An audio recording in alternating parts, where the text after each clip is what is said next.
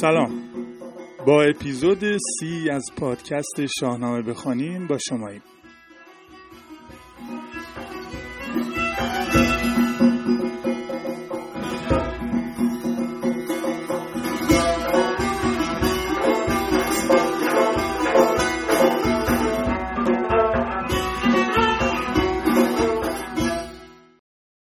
در بخش قبل شنیدیم که سام از نگار خورشید چهره در شبستانش صاحب فرزندی میشه که هیچ عیب و ایرادی نداره جز اینکه موی سرش سفیده.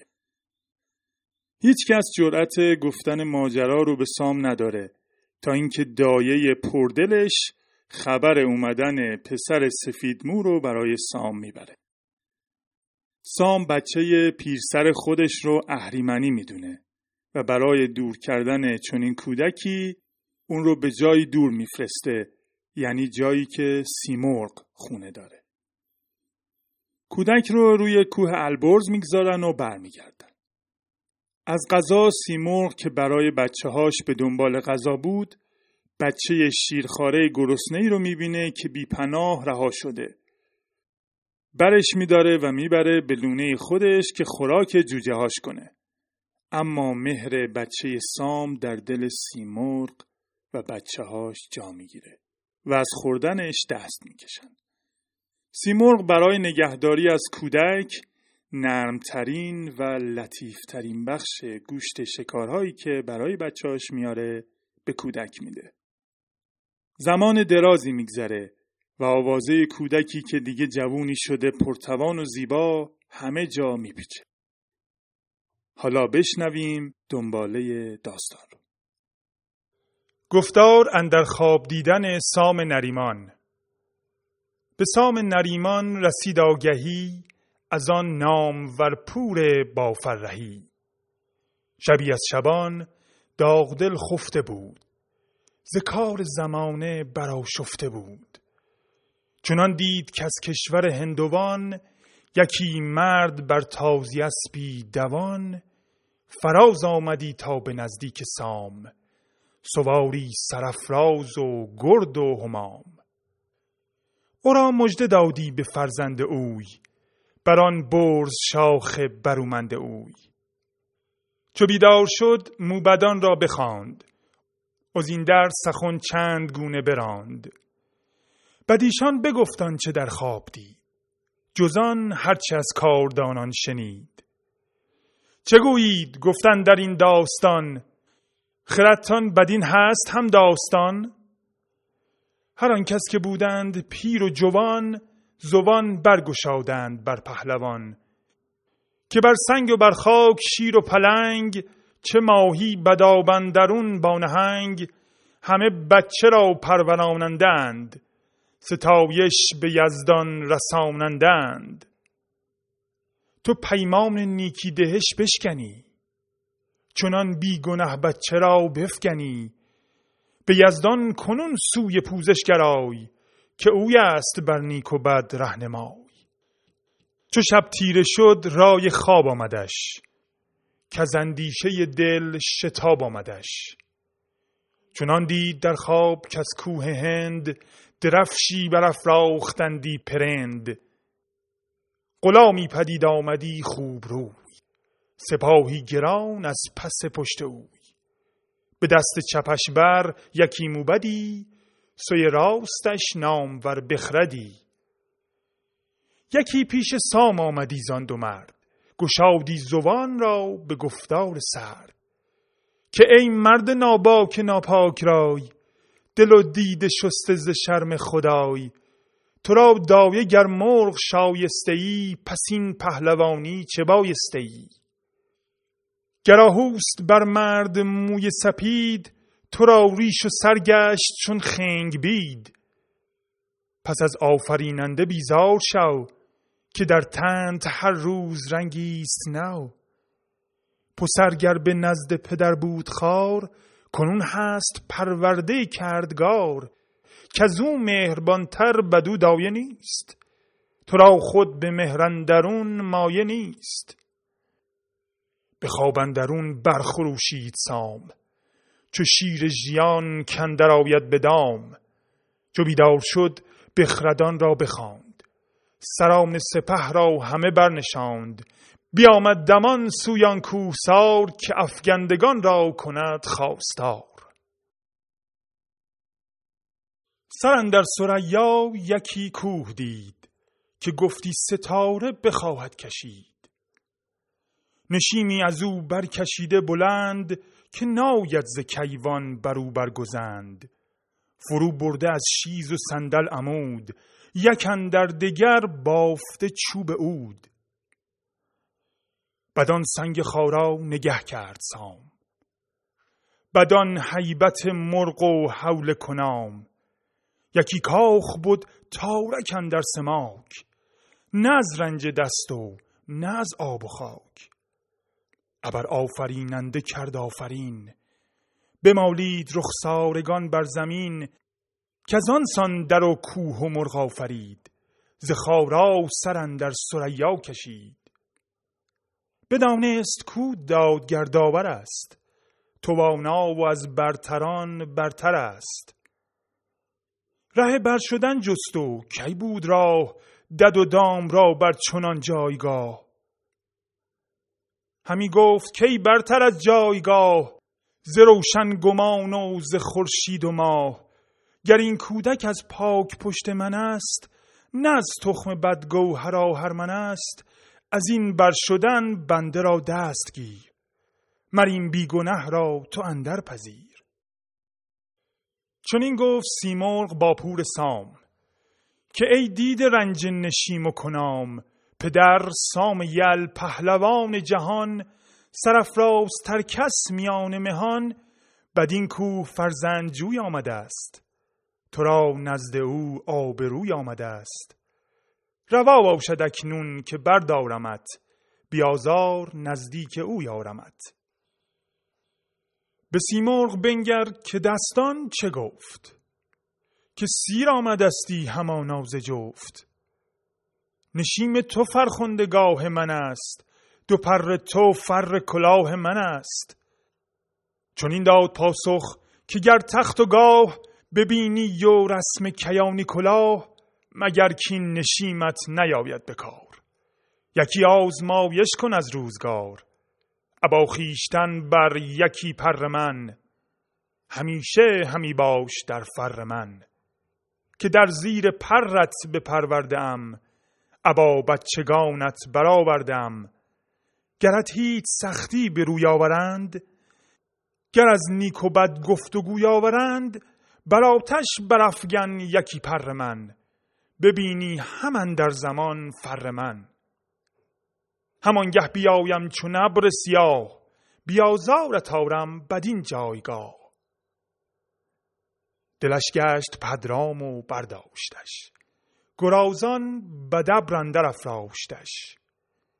ز پروازش آورد پیش پدر رسیده به زیر برش موی سر. تنش پیلوار و درخ چون بهار پدر چون بدیدش بنالید زار. فرو برد سر پیش سیمرغ زود نیایش همی بافرین برفزود. سراپای کودک همه بنگرید همی تاج و تخت کیی را سزید. بر و بازوی شیر و خورشید روی دل پهلوان دست شمشیر جوی سیاهش مژه دیده ها قیرگون چو بسد لب و رخ همانند خون. دل سام شد چون بهشت برین بر آن پاک فرزند کرد آفرین. به من ای پسر گفت دل نرم کن گذشته مکن یاد و دل گرم کن. منم کمترین بنده یزدان پرست از آن پس که آوردمت باز دست. پذیرفتم از خدای بزرگ که دل بر تو هرگز ندارم سترگ. بجویم هوای تو از نیک و بد از این پس چه خواهی تو چونان سزد.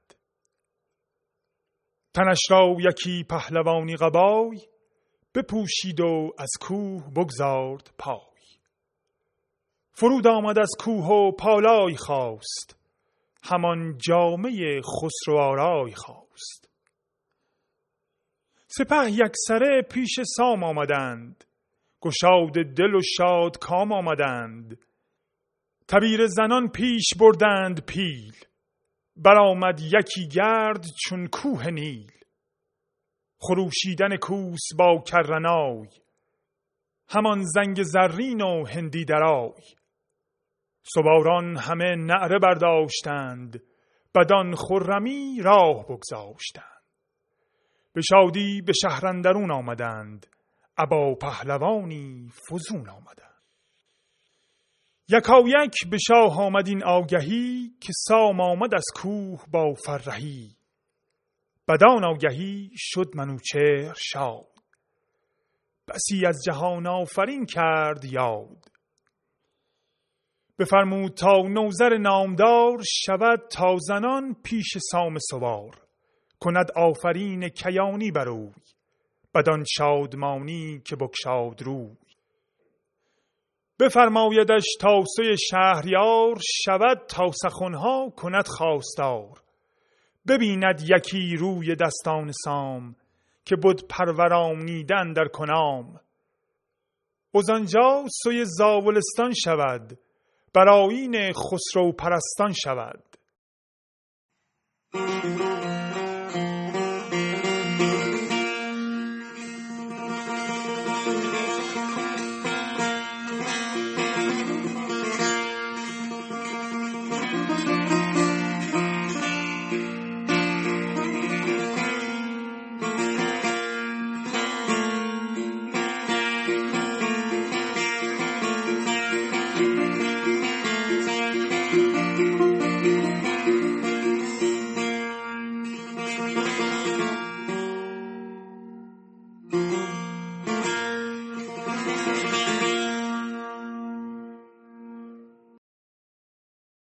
این قسمت با دو خواب سام شروع میشه. خواب اول خبر از حضور زال میده و در خواب دوم سام با درشتی و توبیخ روبرو میشه تا رو سوی فرزند کنه. خواب و رویا در شاهنامه مثل هر اثر دیگه‌ای که بر پایه استوره و تاریخ باستانه اهمیت ویژه‌ای داره. در جای جای شاهنامه با رویاهای روبرو میشیم که خبر از اتفاقی در آینده میدن یا مانند اینجا ما رو از اونچه که در حال اتفاقه مطلع می‌کنن. برای نمونه خواب فردوسی رو در قسمت مده سلطان محمود در قسمت پنجم دیباچه به یاد داریم که از زمان حال میگه.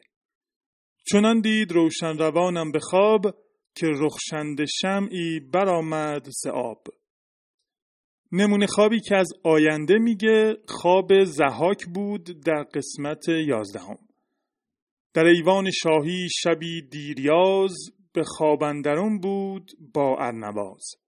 چنان دید که از کاخ شاهنشهان سه جنگی پدید آمدی ناگهان. اینجا هم سومین مورد از خوابهای شاهنامه رو شنیدیم که البته مثل بیشتر خوابهای موجود در شاهنامه سخن از دیدن روشن روان در خواب نمی‌کنه. بلکه در خواب اول میگه شبی از شبان داغدل خفته بود ز کار زمانه براشفته بود که در ادامه وقتی موبدان جوابش رو میدن که این کاری که تو کردی رو هیچ کس با بچهش نمی‌کنه در جونش آشوبی به پا میشه و در ادامه چو شب تیره شد رای خواب آمدش که از اندیشه دل شتاب آمدش. انگار هر دوی این خوابها پاسخی به روان ناآسوده سامه. جدا از تحلیل های روانشناختی اونچه که در خواب دوم واضحه سپاه پشتیبانه که نماد پهلوانی زاله و دیگه دو مرد یکی موبد و یکی بخرد که نماد دانایی زاله. برسیم به زال و همین اول کار بهتره که یادی کنیم از کتاب استوره زال نوشته محمد مختاری. که به تفصیل به زندگی زال از آغاز تا پایان پرداخته و حضور زال رو در جای جای شاهنامه بر اساس اطلاعات و دانش موجود اون زمان در دهه هفتاد بررسی و تحلیل کرده.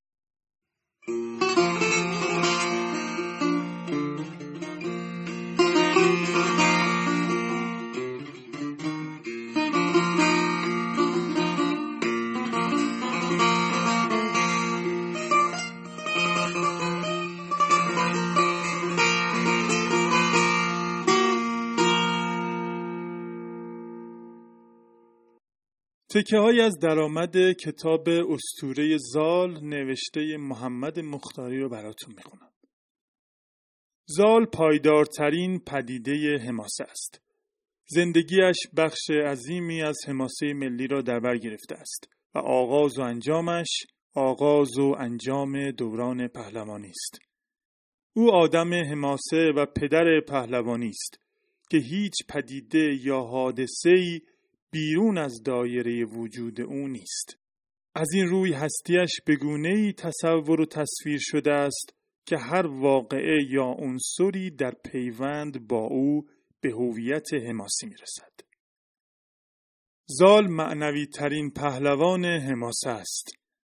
جستجوی پاسخ در اقلیم پر رمز و راز جان و کنش آدمی آفاق ذهنی تو در توی را می گشاید که از تصویر رابطه انسان با انسان به تبیین رابطه انسان با طبیعت و جامعه تا تعویل رابطه انسان با کل جهان گسترش می‌یابد و پدیده ای که ذهن آدمی میآفریده است تا عمق چنین جستجوی را بازتابد به ناگزیر همچون زال بیشترین بهره را از رنگها و آرایه ها و مایه های ذهنی و معنوی داشته است. تا روشنگر هر دشواری یا ابهامی باشد که در هر رویداد یا هر مرحله از حیات حماسه پدید می آید و گشاینده رازهایی باشد که زندگی آدمی را انباشته یا پوشانده است.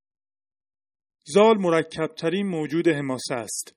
قهرمانان افسانه و حماسه و استوره بنا به انتظاری که از آنان می رود شخصیتی چند تویه می آبند. و هرچه دامنه این انتظار وسیعتر باشد ابعاد وجودی و کارکردشان افزونتر و گسترده تر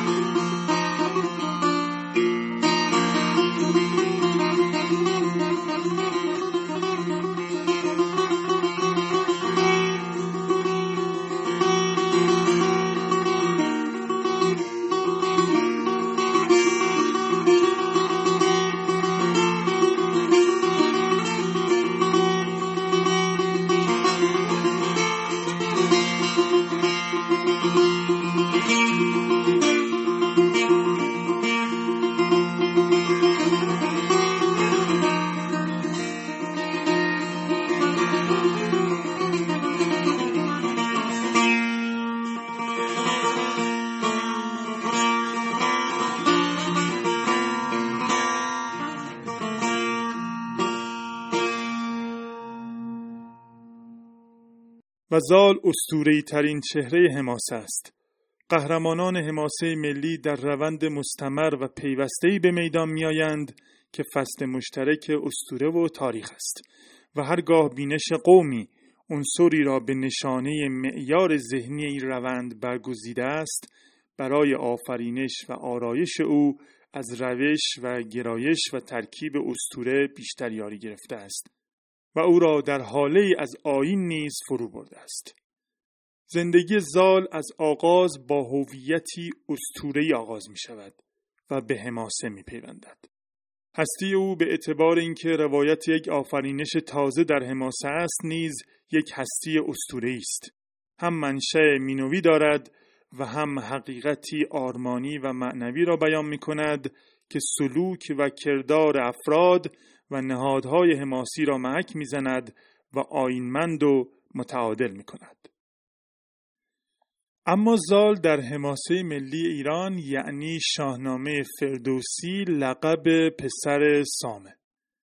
اولین باری که اسم پسر سام در شاهنامه میاد در بیت 134 بخش منوچهر شاهنامه به تصحیح خالقی مطلق اما نه با نام زال بلکه به نام دستان. به سیمرغ بنگر که دستان چه گفت؟ که سیر آمدستی همانا ز جفت. نشیم تو فرخندگاه من است. دو پر تو فر کلاه من است. نام دستان بیشتر اینجوری به گوشمون خورده. رستم دستان. یعنی رستم پسر دستان. مثل سام نریمان یا همون سام نیرم. و دیگه مثل ناصر خسرو که به اشتباه میگیم ناصر خسرو.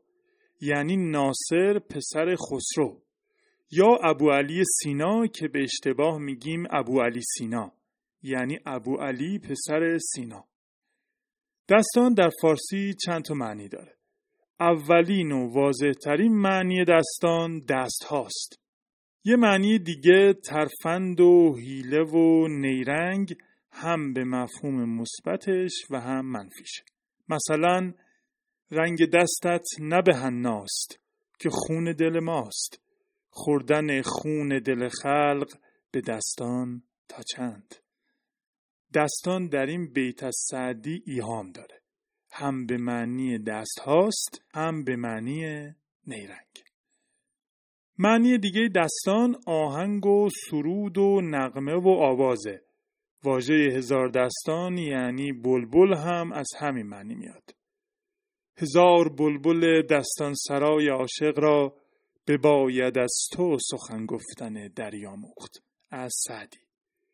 ای پیک راستان خبر یار ما بگو. احوال گل به بلبل دستان سرا بگو. از حافظ. یا هر مرغ به دستانی در گلشن شاه آمد. بلبل به نواسازی حافظ به غزلگویی پس اینجا دستان سرا یعنی نغم سرا یا خونیاگر. در ضمن دستان به پرده های ساز هم می‌گفتن یعنی همون رشته هایی که روی دسته سازهایی مانند تار و ستار و دوتار و رباب و تنبور و سازهای دیگه میبندن تا نوازنده انگشت دست ها یا همون دستانش رو پشت اون رشته ها یعنی پرده ها بگذاره و اینجوری نغمه های گوناگونی بسازه. خود واژه پرده به معنی نغمه و آهنگ هم هست. معنی دیگه دستان داستانه. مثلا در اصطلاح به دستان گفتن یعنی ماجرایی رو در داستان آوردن یعنی فاش کردن و برملا کردن و آشکار کردن. مثال از حافظ دوستان در پرده می‌گویم سخن. گفته خواهد شد به دستان نیزم یا راز سربسته ما بین که به دستان گفتند هر زمان با دف و نی بر سر بازار دیگر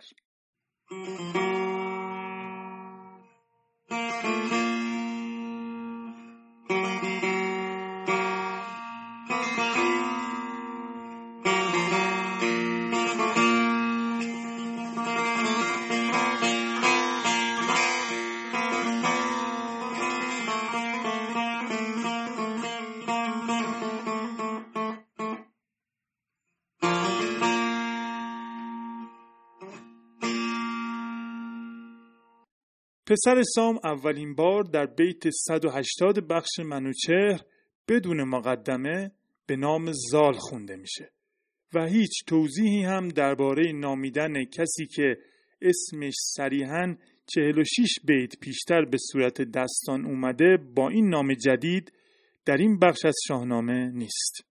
هرچند ما می‌دونیم که نام زال با سفیدی موهاش ارتباط داره. از این جای شاهنامه به بعد نام این پهلوان بیشتر به صورت زال و کمتر به صورت زال زر و البته دستان میاد.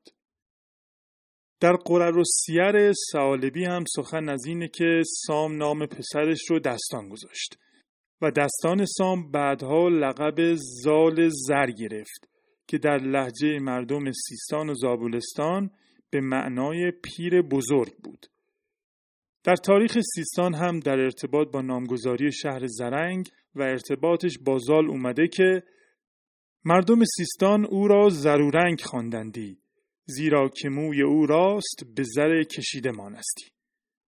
جالبه که شاپور شهبازی هم این ارتباط با شهر زرنگ رو در نام زال مهم می‌دونه و میگه نام زال اشاره به فرمانروایان سیستان در دوران اشکانی به پایتختی زرنگ داره اما محققان دیگه نام زال را با توجه به شباهت‌های گوناگون بیشتر در ارتباط با زروان ایزد زمان می‌دونند.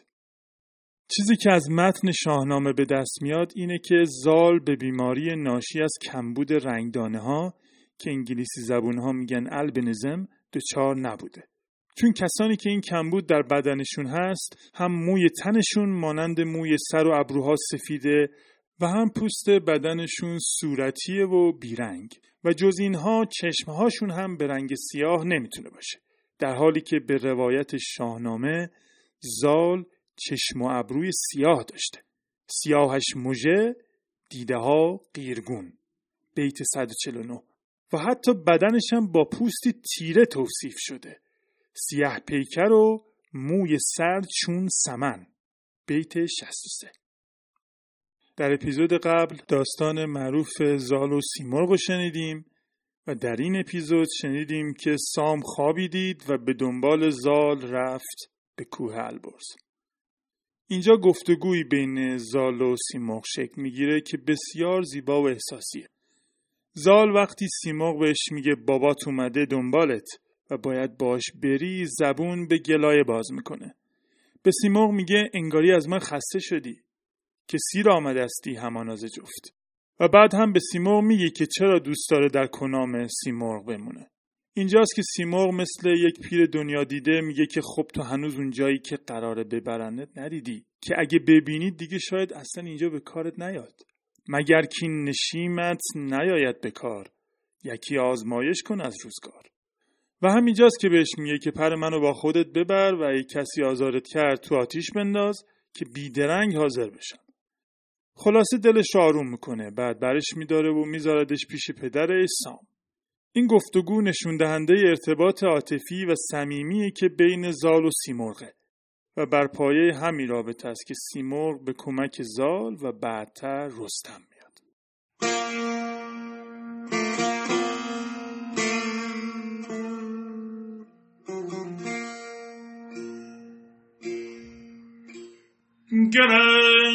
هیچ سختی برو آورند. گر از نیک و بد گفت و گوی آورند. بر آتش برافگن یکی پر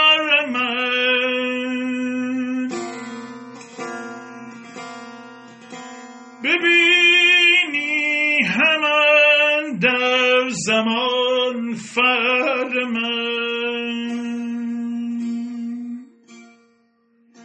همان گه بیایم چون ابر سیاه.